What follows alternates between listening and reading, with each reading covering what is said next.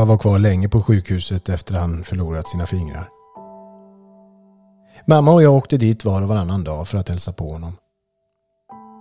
Vi tog ettans buss från Bomhus centrum och det tog cirka 30 minuter att åka från Bomhus till Gävle lasarett. Jag lärde känna busschaufförerna. Min favorit hette Margit. Hon hade kort mörkt hår och var alltid så snäll mot mig. Jag ville alltid sitta längst fram i bussen och prata med busschaufförerna och jag blev alltid lika glad när det var Margit som körde bussen. Jag brukade säga till mamma, hoppas det är Margit som kör idag. När det var Margit som körde bussen fick jag ibland stämpla bussbiljetterna när nya resenärer klev ombord. Det tyckte jag var superkul. Och helt plötsligt började jag drömma om att jag skulle bli busschaufför. Vilket drömyrke!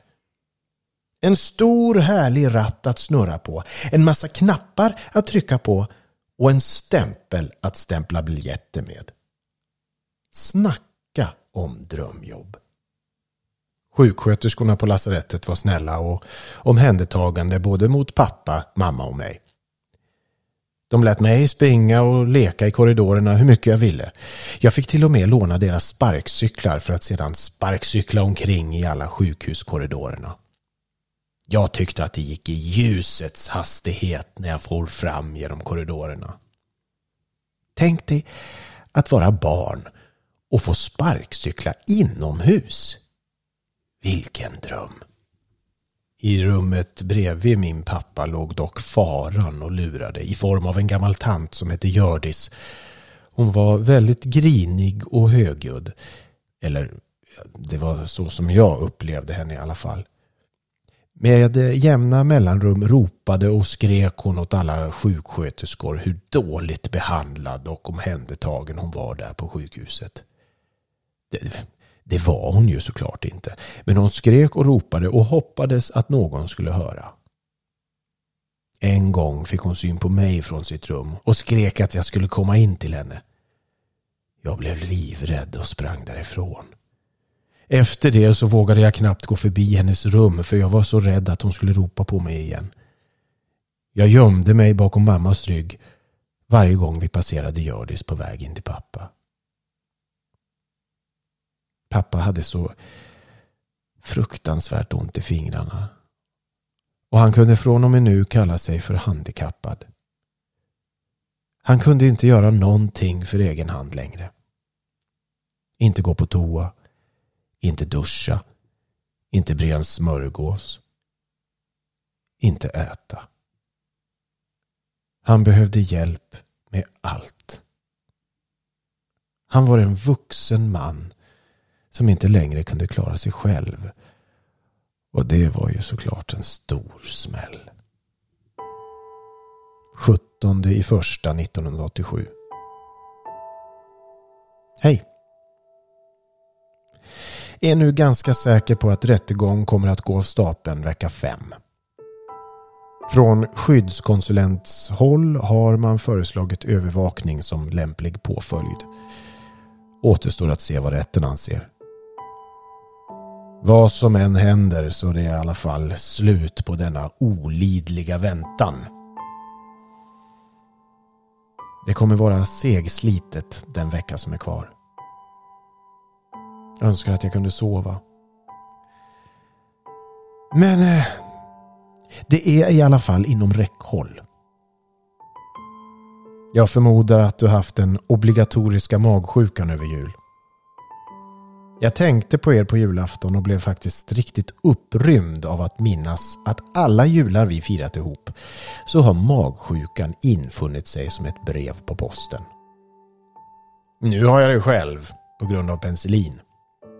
Måste ta tabletterna tillsammans med filmjölk. Det har jag glömt. Men jämfört med annat elände så är det en ren skitsak. Jag börjar bli tämligen orolig över vad Glenn tror om mig. Det blir väl ett korsförhör som heter duga. Där hjälper nog inte ens Perry Mason som försvarare. Det är nog bara att erkänna och hoppas på en mild dom. Jag saknar honom så fruktansvärt att jag vill gråta. Aldrig har tiden gått så sakta som nu. Allra helst på nätterna. Hoppas du får vara i fred för en viss person. Om inte så var snäll att meddela mig detta. Jag förstår att det grämer honom att han inte hade en fot kvar i lägenheten när detta hände. En tjej som heter Mia har lovat sig till lägenheten. Vattna blommor, fixa posten åt mig och sånt. Hon släpper inte en djävul över bron. Det var en jävla tur att jag fick tag på alla bilnycklarna för han tjuvlånade bilen på nätterna när Glenn sov hos mig. Kan du eh, skicka ett meddelande till mig ifall du hört något angående underhållet? Jag har inte fått hit någon post på ett par veckor. Jag struntar i posten tills jag vet utgången i rättegången. Skulle min bil vara borta helt plötsligt så bli inte förskräckt. Den har bara blivit förflyttad till ett garage i Södra Bomhus. Jag tänker på er båda. Jag blev mycket glad för din hälsning i julas. Glenn. Träna på tv-spelet. Jag ska ge dig en riktig match på vilket spel du vill. Om du törs. Må himlen ej ramla ner på era huvuden. Men utifall, bär störthjälm. Sov gott. Puss och kram. Pappa. Efter olyckan och operation så blev pappa förstoppad. Han kunde inte bajsa på två veckor. Han fick till slut laxerande medel av sin läkare, doktor Uddströmer, som skulle hjälpa honom med sitt lilla problem. Han gick in på toaletten och satt och kämpade allt vad han kunde för att förstoppningen skulle släppa. Så till slut, som en explosion, släppte trycket. Vilken lättnad! När lyckan och lättnaden efter den svåra förstoppningen hade lagt sig så drogs pappa snabbt tillbaka in i verkligheten igen. Det luktade helt fruktansvärt illa där inne på den lilla sjukhustoaletten. Han ville inte be om hjälp men eftersom han var helt oförmögen att torka sig i arslet på egen hand så fick han svälja sin stolthet och be sköterskan komma in och ta hand om det hela. Han kände sig förutmjukad. Där satt han i sin egen skitlukt på en ospolad toalett med sina stumpar till fingrar. Och som ett barn ropar på mamma ropade han på sjuksyster om hjälp med att få sin rumpa torkad. När han senare blev utsläppt från sjukhuset fick han hemtjänst som kom dit och hjälpte honom att städa och fixa. Hemtjänsten hjälpte honom även att duscha eftersom han inte med risk för infektion fick blöta ner sina bandageinlindade händer. Jag tyckte att det var superkonstigt att det kom hem någon som skulle gå in på, på toaletten och i duschen och hjälpa honom att tvätta sig. Jag minns att jag frågade honom om han tyckte att det var pinsamt. Nej, sa han. Det är som det är. Att lära sig leva ett liv utan fingrar var en kamp. Det var en kamp att lära sig hålla i en penna. Det var en kamp att lära sig hålla i bestick och andra föremål. Allt tog lång tid att lära sig. När han sedan hade lärt sig hur han skulle hålla i en penna så kom nästa hinder. Att lära sig skriva med den. Smärtan från fingrarna var dessutom helt outhärdlig. Det var nu som pappa vände sig till narkotikan. Han behövde något mer att döva sin smärta med. Något mer än alkohol. 19 i första 1987. Hej! Ni får ursäkta ifall jag börjar bli som en sämre följetong. Det är bara det att jag har fått ett meddelande från Dr. Uddströmer. På onsdag ska jag infinna mig på kirurgen. Hibi-skrubbad. Det betyder operation. Jag är livrädd att vänstertummen ska stryka med.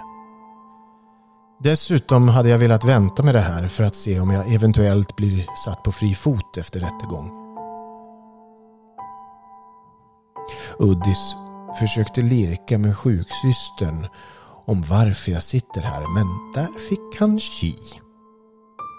Hemligstämplat ska jag säga när han frågar mig. Då blir han tvärhärsken. Men han är nyfiken som en skåpråtta om sånt som inte angår honom. Jag har fått pengar idag. En hundralapp och en femtiolapp. Jag vet inte vilken som är vilken. Eller är det båda? Hur som helst så är jag väldigt glad för det. Vi får 50 kronor i veckan. Men eh, det är svårt att få det att räcka till sig och frimärken. Och jag hatar att behöva tigga om extra sig. Då får man det upp i nosen.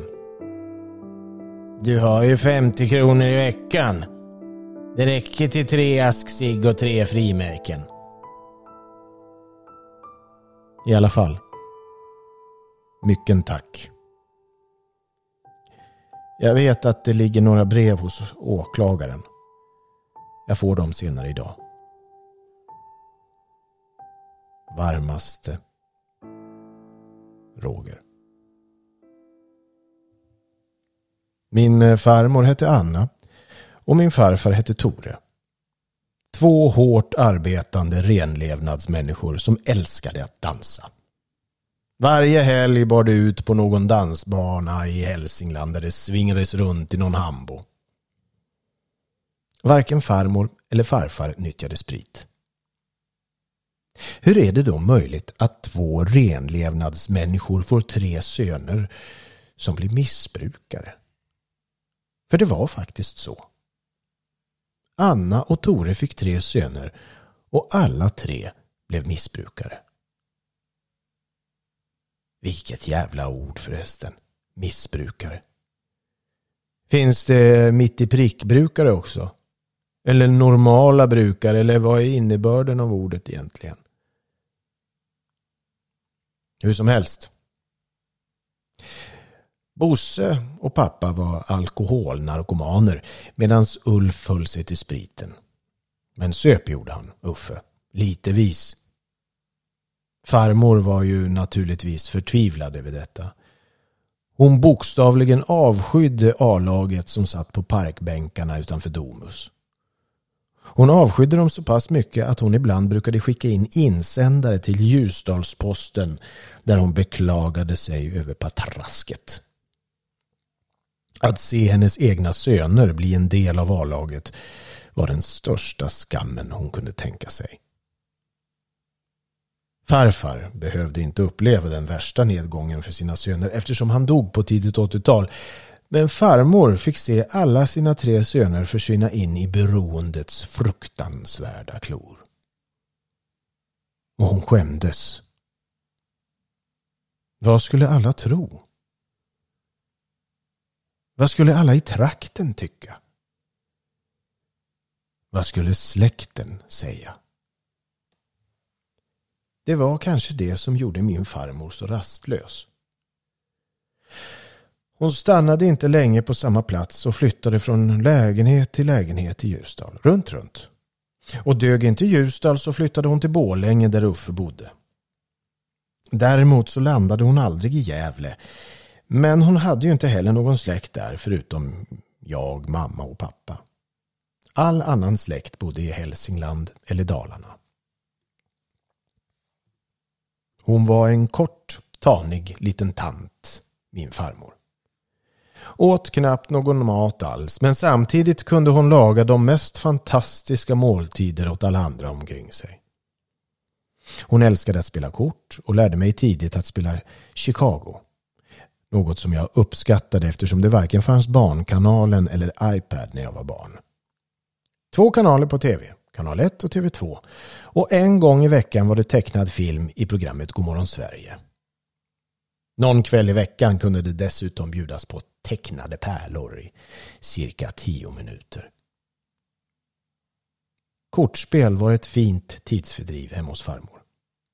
Hon lärde mig dessutom spela om pengar. Fem kronor i potten per skalle. Hade man ett par vann man tio öre. Vid spel, ja då gav det hela 50 öre. Och hade man tur att få fyrtal eller straight flush eller stretfluss som min farmor sa, så kammar man hem hela potten.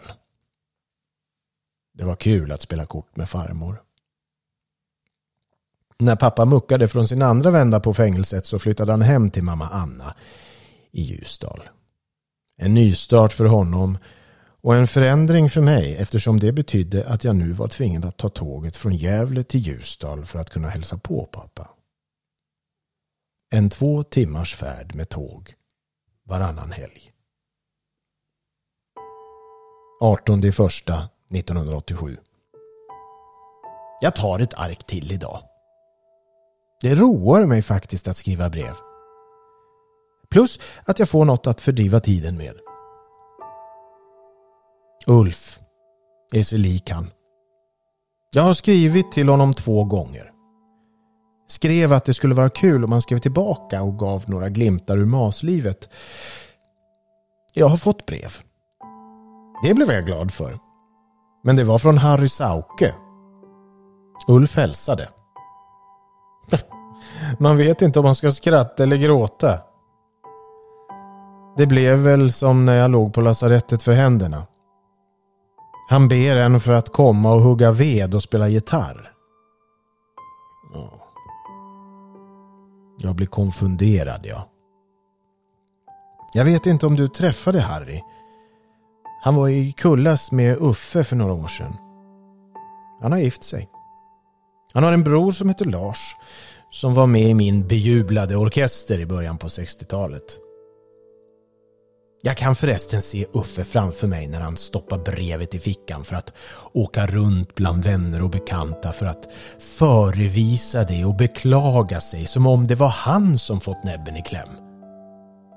Han säger Vi måste skicka en hälsning till Roger. Skriv du. Jag, jag, jag kan inte jag. Det är för jobbigt. Kan inte jag. Kan inte skriva. Blir jag dömd till fängelsestraff kan jag slå vad om att han ber mig komma dit och hälsa på.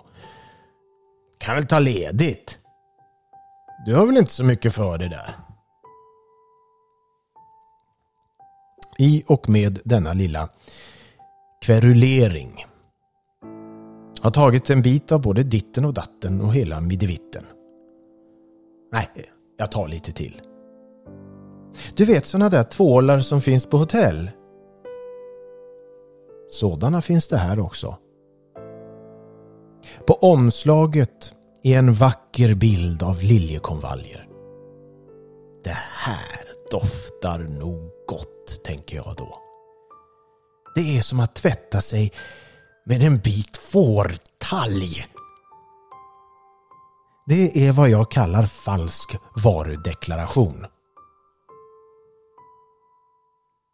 Mycket här påminner om lumpen. Ja, framförallt när man satt i buren. Men även kläderna ibland. T-shirt och kalsonger modell större. Byxor där Gällivareslacken hänger snarare under än över knävecken. Ordet snobb faller mig utsökt på läppen. Menige Nilsson. Strumporna ger mig utomordentliga problem. Hur jag än vrider och vänder sitter de som en spiral runt foten. Det retar gallfeber på mig när jag råkar titta på fötterna. Men maten här är mycket god och vällagad. Det var den inte i lumpen. Förutom eh, ärtor och pannkaka. Adjö. Pussar och kramar på sidan två.